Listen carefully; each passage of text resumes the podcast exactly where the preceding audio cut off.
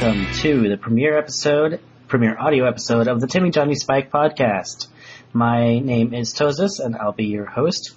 A little bit about me. I am a Magic player since around the time Ice Age came out. I've lived in Germany that whole time, and though I've lapsed from time to time, I've still been a fan of the game in that whole time. And also, more recently, but not that recently, I've been a fan of podcasts, and I have a podcast if you want to go back and listen to it, non-magic related, called Dare Geek. It's in the same feed, so it's easy to find. If you are listening to me on MTGcast, you can also check me out at DailyMTG.com.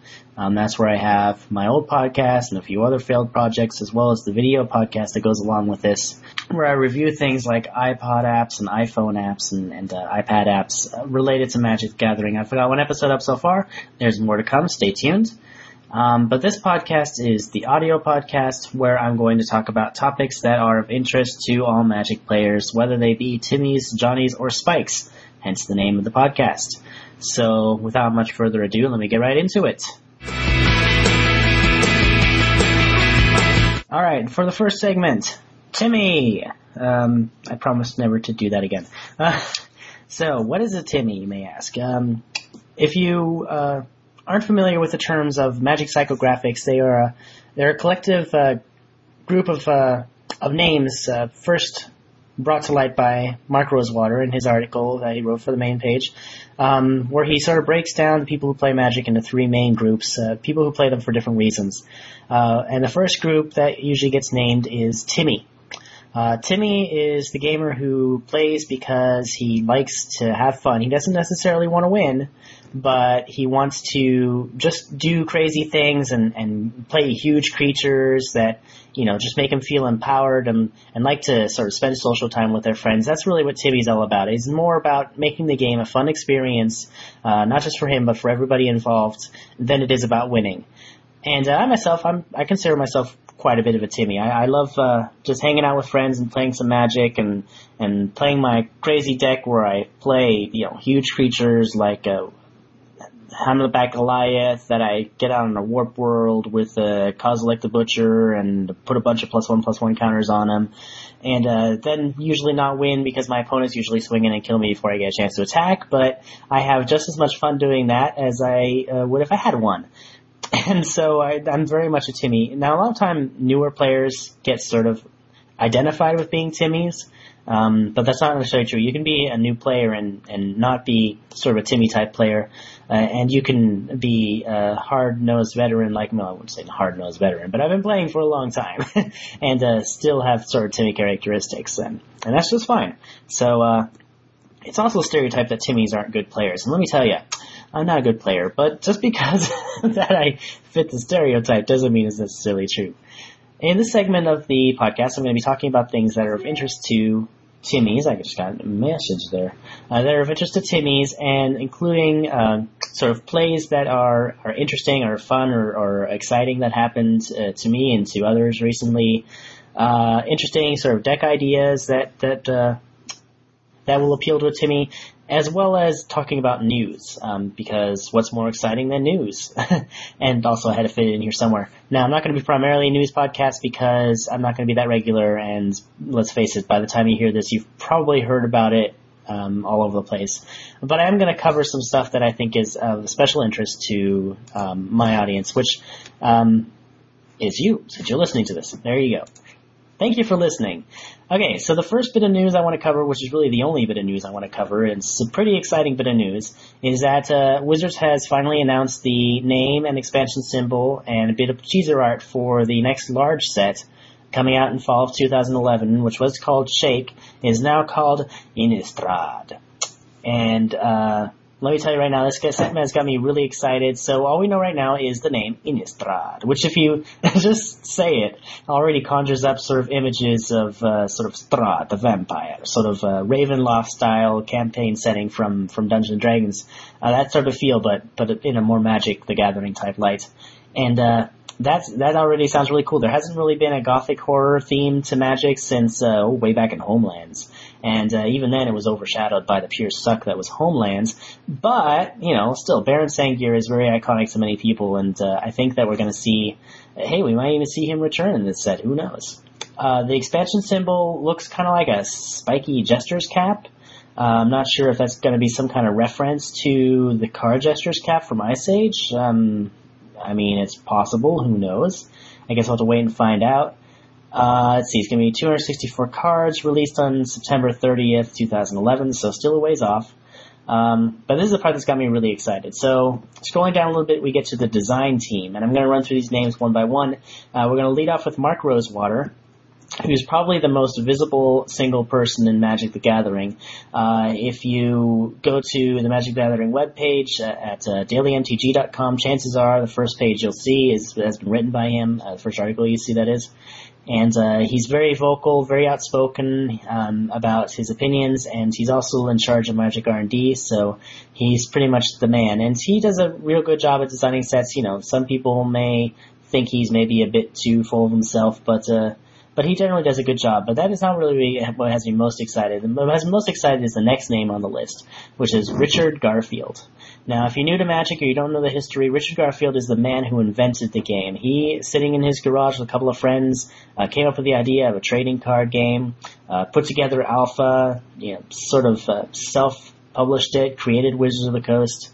And so we have him to thank for everything that we enjoy about the game nowadays.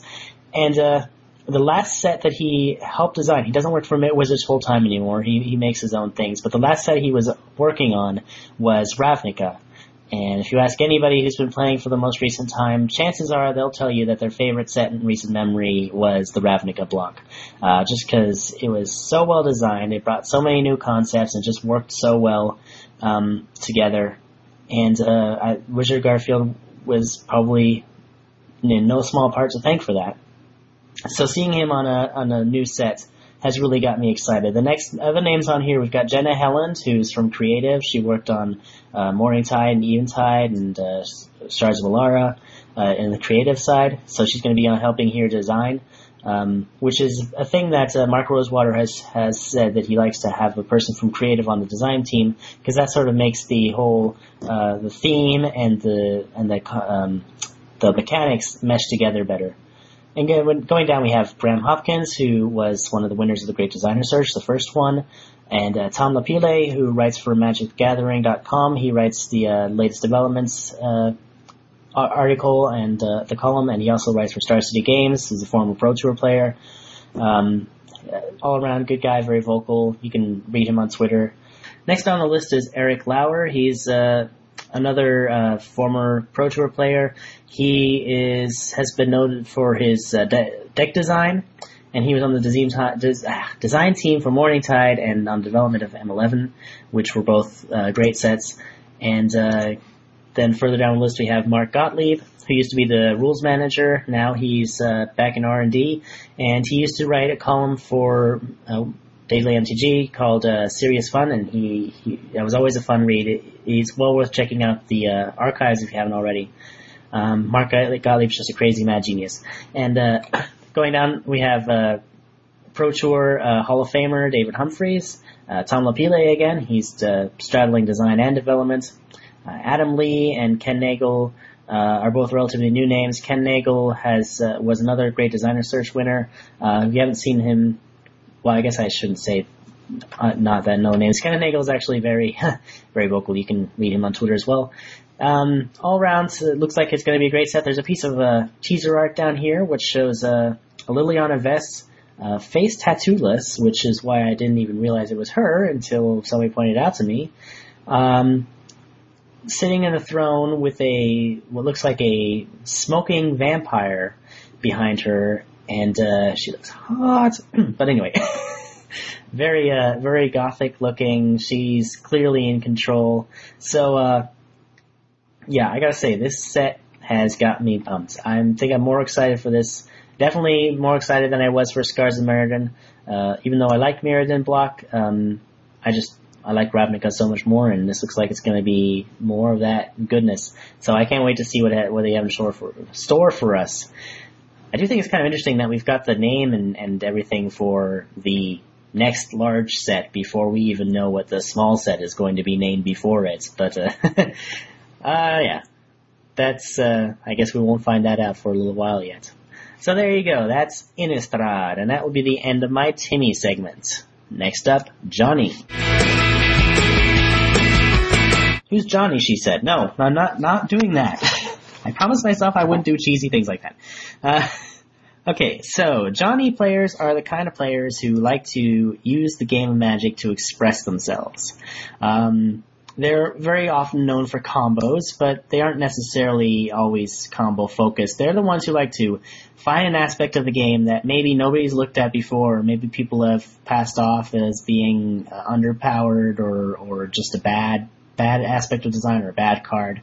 And they're the ones who try to break it. They're the ones who try to build a deck around it and win by smashing your face in with a one with nothing. Don't ask me how that works, but that's what Johnnies are there to figure out. And I am a total Johnny. Like, my favorite deck, as I mentioned before, right now, and my favorite card, which I don't think I mentioned so far, is probably Warp World. And that's just a Timmy Johnny goodness deck right there. I can cast it, and what normally people would look at and be like, why wouldn't anybody play this card? You know, if you don't know what Warp World does, it what you do is you shuffle all your permanents out in front of you into your library, and then you take that many cards off the top, and everybody does this, not just you, and whatever cards can go onto the battlefield, you put onto the battlefield, and the rest you put on the bottom of your library. So the idea with the Warp World deck is you put out a bunch of guys who make tokens or a bunch of small creatures, and then you get up to your 8 mana, so you can cast Warp World, and then you cast it, and then you turn up, like, Emrakul or Avenger of Zendikar. Avenger of Zendikar is great with Warp World, because lands enter battlefield too, and the way the rules work is that you get to trigger both things, all the landfall triggers. If you don't know what Avenger of Zendikar is, I should probably say this because I forget, I might have new players listening. Avenger of Zendikar is a card from Worldwake that, that's from Worldwake or Resley Draws? That doesn't matter. Anyway, when it enters the battlefield, you put as many 0/1 plant creature tokens onto the battlefield as you have lands, and whenever land enters the battlefield, you get to put a +1/+1 counter on each plant creature you control. So if you put this in with Warp World, the way it works is that you can stack the triggers any way you want, so you put the +1/+1 triggers on first from all the lands entering the battlefield, so however many lands you have entered the battlefield, that's how many triggers you put on, and then at the very end you put the trigger for it entering the battlefield on the stack, and then what it all resolves is you'll get your, let's say you have 15 lands into the battlefield off of Warp World, which is not, you know, it's a bit high, but not impossible to have happen. Then you get 15 plant creature tokens, and then each of them gets 15 +1/+1 counters, and all of a sudden you have 16 creatures on your side of the board, which can be very hard for an opponent to deal with, especially because in a Warp World deck you usually build it with just permanents, and their deck might have non-permanent cards in it that just go to the bottom of the library and are wasted. And I love Warp World. I love just the weirdness of the deck, and cards that people probably wouldn't play with, but then I put in the deck, and then I Warp World, and then people... and the real fun part about Warp World is you never know what you're going to get. It's very random. But anyway, you know what? I actually have talked a lot about Warp World, and that's kind of what the Johnny segment is going to be about. Johnny segment is about taking a look at weird cards, offbeat interactions, a little bit of rules tech, because that's important for Johnny players, to know how the rules work, so you know how your combos work. Combos, deck ideas... that sort of thing. And so I've talked about Warp World. Let me tell you a little bit about my Warp World deck. So it has a bunch of cards that have entered the battlefield triggers, because when you turn them up with Warp World, you get them. So I have things like, back when this was standard legal, it was also legal with Lorwyn Morningtide, but then that eventually rotated out. I had to mix it up a little bit. So I'll go ahead and give you the most recent variant, which had Avenger of Zendikar in it. It had Birds of Paradise to make early mana. It had Colony, Harder Expedition, and Harrow, so I can get landfall triggers from things like, and also get more lands from things like Lotus Cobra. Lotus Cobra, very important in this deck. Fetch lands, very important in this deck. It's not impossible to get a Warp World off on turn 3, though usually you want to wait a little bit longer. If you just... put in some fetch lands and Lotus Cobras, you get 3 mana off each land that you play, and it's not hard to get up to 8 mana with that. It's also got things like all the little Eldrazi spawn token creators like Nest Invader and Emrakul's Hatcher. It's got those in there. It's got a nice little ramp effect where you can play Nest Invader, and then that gives you enough mana to play Kozilek's Predator, and that gives you enough mana to play Emrakul's Hatcher. So it's got those Lamented Babies, which you can then also sacrifice if you want to get your Warp World to go off later, though usually you probably want to hang on to them, because every little spawn token means one more card you get to turn up with Warp World. So it's got those, and then that's what I like to call the rant part and the token creators. Earlier builds of the deck also had Siege Gang Commanders, which is another thing you might consider putting in. I decided to switch it out for the Kozilek's Predator, just because I got the same amount of creatures, and the sacrifice ability usually didn't matter in this deck. But if you see yourself facing a lot of fast decks with small creatures, you know, might want to switch in the Siege Gang Commanders, despite their slightly higher mana requirement, because they require 2 red mana, whereas Kozilek's Predator just requires 1. And I also, in certain builds of the deck, would have enchantments such as Fertile Ground before it got switched out, and then I had, for a little while, I had Trace of Abundance, which is also nice. Those are enchantments you put on your lands. They make more mana of any color, and then you can use that to help ramp you up. Another card I liked in this deck back in the Lorwyn build, which isn't in it now, Super Secret Tech, is Soulbright Flamekin. If you don't know what he does, he was in the dual decks, Jace vs. Chandra. He's 1 in a red for a 2/1 creature. He has for 2 generic mana. He's an elemental shaman. For 2 of any mana, you can give target creature trample until end of turn, which is, you know, it's nifty if you have your big in Avenger of Zendikar and you just want to get through. But that's not really why he's in here, because he's really in here, if this is the 3rd time this ability has resolved this turn, you may add 8 red mana to your mana pool. And the great thing about that is, he is a great way to get you from 6 mana, which is very often a stalling point with this deck. If you only get 3 lands in your opening hand and you don't draw another land, usually you end up with 6 mana available to you. And this guy will ramp you right from 6 to 8 mana, which, and he also will color fix you. You don't need the 3 red if you don't get it, and then you can cast Warp World with him. So I really liked him in the deck, even though he's not necessarily a good card, but he worked well. And yeah, so he's good. I also have things like Elvish Archdruid and oh, what's the card name? I can't think of it right now. Moldrifter. Moldrifter was great in it when it was legal. Not anymore, sadly. Well, I mean, the whole deck's not standard legal anymore, but you know what I'm saying. What I like to do, so what the next part of the deck is then to cast Warp World and have it resolve, and then you get out your, what I like to call your gas cards, the cards you really want to have out. And you can pretty much put anything in there. Any card that has a big effect, you throw it in there. It's going to be great. Throw in the Eldrazi Titans. They're wonderful. Now, you're not casting them, so you don't get, like, your extra turn off of Emrakul. But you do get a 15-15, can't be the target of spells that are colored guy who's pretty hard to deal with. Like I said before, Avenger Zendikar, great in this deck. Can't recommend him enough. Even though he can be kind of pricey, definitely worth it in this deck. I also like to put in... let's see, Rampaging Baloths are great because, like I said, it triggers off each landfall, so you get a bunch of beasts. Let's see, who else do I like in this deck? Oh, of course, how could I forget? And if I had more of these, there'd be more in this deck. But the very absolute star of this deck, which is Ob Nixilis the Fallen. Ob Nixilis the Fallen, he's a black legendary demon. Doesn't matter what he costs because you're never going to hardcast him. But his ability is great. Whenever a land enters the battlefield, you may have target opponent lose 3 life. If you do, put 3 +1/+1 counters on Ob Nixilis the Fallen. Yeah, so you can pretty much win if you turn up an Ob Nixilis on a Warp World. And when I say pretty much, I mean almost guaranteed. You only have to really get 3 or 4 lands up on a Warp World to make it worth it. And if you don't kill him outright, well, you've suddenly got a huge guy who they suddenly have to deal with. So Ob Nixilis the Fallen, great in this deck. There's another build of this deck that I don't personally haven't done, that instead of using all these big creatures, just use it, instead of having the ramp and the big creatures, just use a bunch of small creatures in the form of allies. Because if you turn up allies on the deck, on the Warp World, again, all their triggers are going to trigger simultaneously, and you can do all kinds of crazy stuff. So that's my Johnny segment of the day. It talked about my Warp World deck that is probably my favorite deck that I've built in a long time. And with that being said, I'm going to move on to Spike.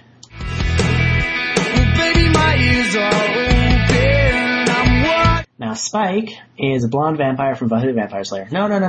I did it again. All right, I promise that's the last time. All right, so Spike. What is a Spike? Well, Spike is the tournament player. Spike is in it to win it. Spike doesn't care who he has to step on, who he has to crush the streams, as long as he ends up on top and he ends up with the trophy in his hand. All right, that's maybe a bit unfair to most Spikes out there, but Spikes do get the most fun out of a game when they're winning. If they're not winning, they're not having fun. That's pretty much end of story. And Spikes are the ones who like to look at the game, find out how all the pieces work, find out what cards are best in what situation, build a deck that's like absolutely tuned to the metagame, like to read articles and post on forums and really just sort of sit down with their deck and test it over and over again and get it so it's working just right. They're the ones who want to be the best they can be at the game, and most of all, they want to show their skill off. And that's really what's important to Spikes. If they were just doing this just to be better, I don't think that really makes them a Spike. They really want to show off their skill. So that's what a Spike is, and I'm not very much of a Spike, to be honest, so this segment's going to be a bit weird for me. Now, I thought I'd cover tournament news, though, honestly, if you care about tournament news, there are much better podcasts out there you can turn to. UMTG Taps is a great one if you're into that sort of thing. There's also Top 8 Magic. So, go check those out. They're on MTGcast. I'm not going to talk about that here so much. But what I am going to talk about here is sort of bring the Spike down to the new player, maybe one who hasn't been playing for so long, maybe listens to tournament reports every once in a while and is like, I don't understand what they're talking about. What is this deck? Why is this card good? How does this deck work? So what I'm going to do here, one of my regular segments, is going to be I'm going to take a deck that has, that's doing good, that you hear people talking about, something like take, for example, the deck that's has been winning a lot of tournaments recently, Kuldotha Red. I'm going to take it, I'm going to break it down, explain how it works, why it's good, why people are playing it, what you can do against it. I'm not going to go too much into sort of comparing decks against each other or sideboard tactics, because that's not really what I'm good at, and there are much better resources for that. But I'm just going to sort of explain so that when somebody says, like, oh, I play Kuldotha Red, or oh, I play Kago, you know what they're talking about. So this is sort of like a Spike for dummies, I guess. I don't know. And the dummy here is me. Anyway, so we're going to take a look at Kuldotha Red, like I mentioned before. So Kuldotha Red is or also known as Kuldotha Rebirth or Kuldotha, or lots of different names for it, is named after the central card, which is called Kuldotha Rebirth. Kuldotha Rebirth, if you don't know, is a red card from Mirrodin Besieged, or I'm sorry, from Scars of Mirrodin. It costs 1 red, as sorcery that says as an additional cost to cast Kuldotha Rebirth, sacrifice an artifact, put 3 1/1 red goblin creature tokens on the battlefield. Now, you might be thinking to yourself, that kind of sounds kind of crappy. I mean, you guys give up an artifact, you get 3/1/1 goblin creatures, that's great. What are they going to do? They're going to die to the next guy who attacks and you block them with. Well, let me get this straight. You're not going to be blocking with these goblins ever. This deck is all about attacking to let you know how much attacking you're going to be doing. In the average sort of build of this deck, you're talking about something like 80% of your cards costing 1 mana. You're going to put out a bunch of cheap creatures like Memnites, which cost 0, and Signal Pest, which costs 1. Which are, perfect to sacrifice to Kuldotha Rebirth on turn 1. You get a bunch of 1/1 red goblin creatures out. You're going to be playing cards like Contested Warzone, which you can use to pump up your attacking goblins. You're going to be playing Goblin Bushwhacker, which can give your goblins haste to make them attack faster. Goblin Chieftain, which make your goblins bigger and give them haste. Goblin Guide, which is another one of those cards that to a new player you may think, but why do I want to give my opponent a land card? Trust me, he's not going to get a chance to play it. Goblin Guide is great. Goblin War Driver gives your other goblins the power they need to attack. Lightning Bolt, of course, any deck that plays red, you're probably going to be putting Lightning Bolt in it, so that goes without saying. Cards like Devastating Summons, which are a nice sort of tech. If the game does end up going a little bit longer than you expect, you just need that little bit of push to go over the edge, well, you can play Devastating Summons, dump all your lands that you don't really need, and just go to town. This deck has a very, very low mana curve, and very few lands to go with it. You basically want to play a small amount of mountains, teetering peaks. They do enter the battlefield tapped, which is not great in this deck, but the +2/+0 they give your creatures can really be great. Cards like Scalding Tarn, because fetch lands are good. Let me tell you a little bit about fetch lands. You might be thinking to yourself, well, why would I want to play a fetch land? I have to pay a life to go get a land. You do. But let me tell you, one life is not that horrible, and the benefits it gives you are great. You get to go get lands of one of two types from your deck, which already you're doing some color fixing, but you might even want to play in this deck like Kuldotha Red doesn't have a second color, but you still want to play with at least 4 fetch lands, because every fetch land you play, it's like you have that many cards less in your deck. So you're not really playing, if you play 4 fetch lands, you're not really playing with a 60-card deck, you're playing with a 56-card deck. If you play with 8, you're playing with a 52-card deck. And the smaller your deck is, the faster you're going to get to the cards you really want to get to, and you're also going to be hitting your land drops. So fetch lands are pretty much good in any deck you want to build, which is also why they're so expensive.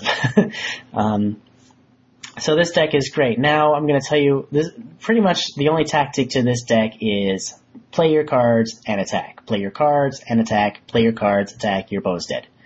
The thing that can stymie this deck is it runs out of gas really, really fast. If your opponent's still alive on turn 3, turn 4, you're going to have a hard time winning the game just because your opponent's going to be getting out bigger creatures, they're going to be having cards with evasion, they're going to be setting up defenses and setting up their own attackers. So if you don't get your opponent dead in the first couple of turns, you're in bad shape, which is what the sideboard also allows for. It includes things like Mark of Mutiny. If you don't know why Mark of Mutiny is in this deck, it's basically Mark of Mutiny is the anti-Primeval Titan tech. You want to throw Mark of Mutiny down on whatever big guy your opponent just played, and then hit him with it. And generally speaking, yes, it puts a +1/+1 counter on it, but it's not going to really matter so much because your goal is to play it when you're about to win.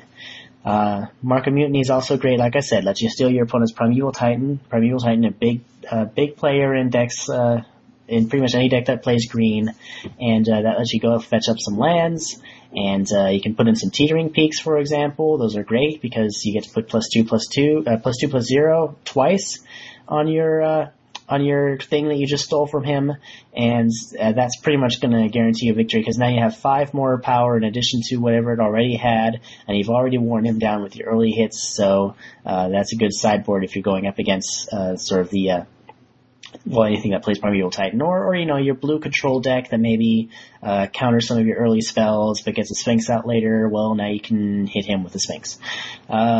And when I say him, of course, I mean him or her. Not all Magic players are men. Mr. Person who named their podcast The Men of Magic, which I refuse to listen to on that respect. But anyway, I'm sure it's a good podcast. I just don't like the name. As you can tell, I'm kind of rambling now, which means I've come to the end of my Spike segment. I hope I wasn't too far off on how the deck works. Again, I'm not a big tournament player. I like to follow them, but I don't really play in them very often. So if anything I said here is just blatantly wrong, please feel free to let me know. And this is the cue for me to let you know how you can get in touch with me. Alright, there's a number of different ways to get in touch with me. You can follow me on Twitter. My name is Tosus, T-O-S-U-S, very easy to remember, very short, makes the retweeting easier. You can also go to my blog page, which really looks terrible right now, so I really wouldn't if I were you, at DareGeek.com. A good place to download the episodes and take a look at my earlier podcast as well as my video podcast for this show. I can also be found on MTGcast if you want to download my episodes there. You can also reach me by email, which is probably the best way, by going to TimmyJohnnySpike.com. TimmyJohnnySpike@gmail.com. Don't go to TimmyJohnnySpike.com. I don't think there's anything there. Although if somebody wants to donate the domain to me, I wouldn't say no. You can also find me on the Avant Card Show forum. Avant Card Show is a great podcast. You should go listen to it. Also, you should listen to The Mana Pool, which is also a great podcast. Don't ask me which one's better, because that'd be like choosing between my kids, which I don't have any of. That'd be like making me choose between my cats, though, I suppose. I don't know. So I just wanted to give them a quick shout-out, because they're two great podcasts, and the more... If you like what you hear here, you'll probably like them, because they also sort of take things from a more casual perspective. So they're great for new players, too. And, yeah, that's about it. So, again, TimmyJohnnySpike@gmail.com. You can write me there. You can follow me on Twitter, Tozus. You can go to my webpage at DareGeek.com and leave a comment there, or on the MTGcast side. And I look forward to hearing from you. If anything I said is blatantly wrong, feel free to write me. If you have any cool combos or cool decks that you'd like to share, if you have any cool moments that have happened to you, I'd love to hear those.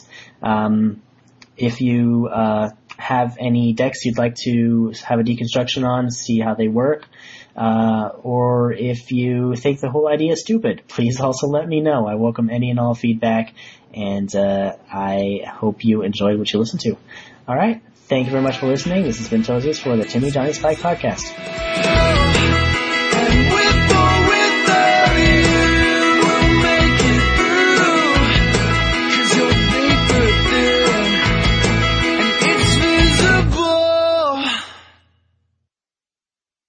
Where I review iPhone and iPod and iPad.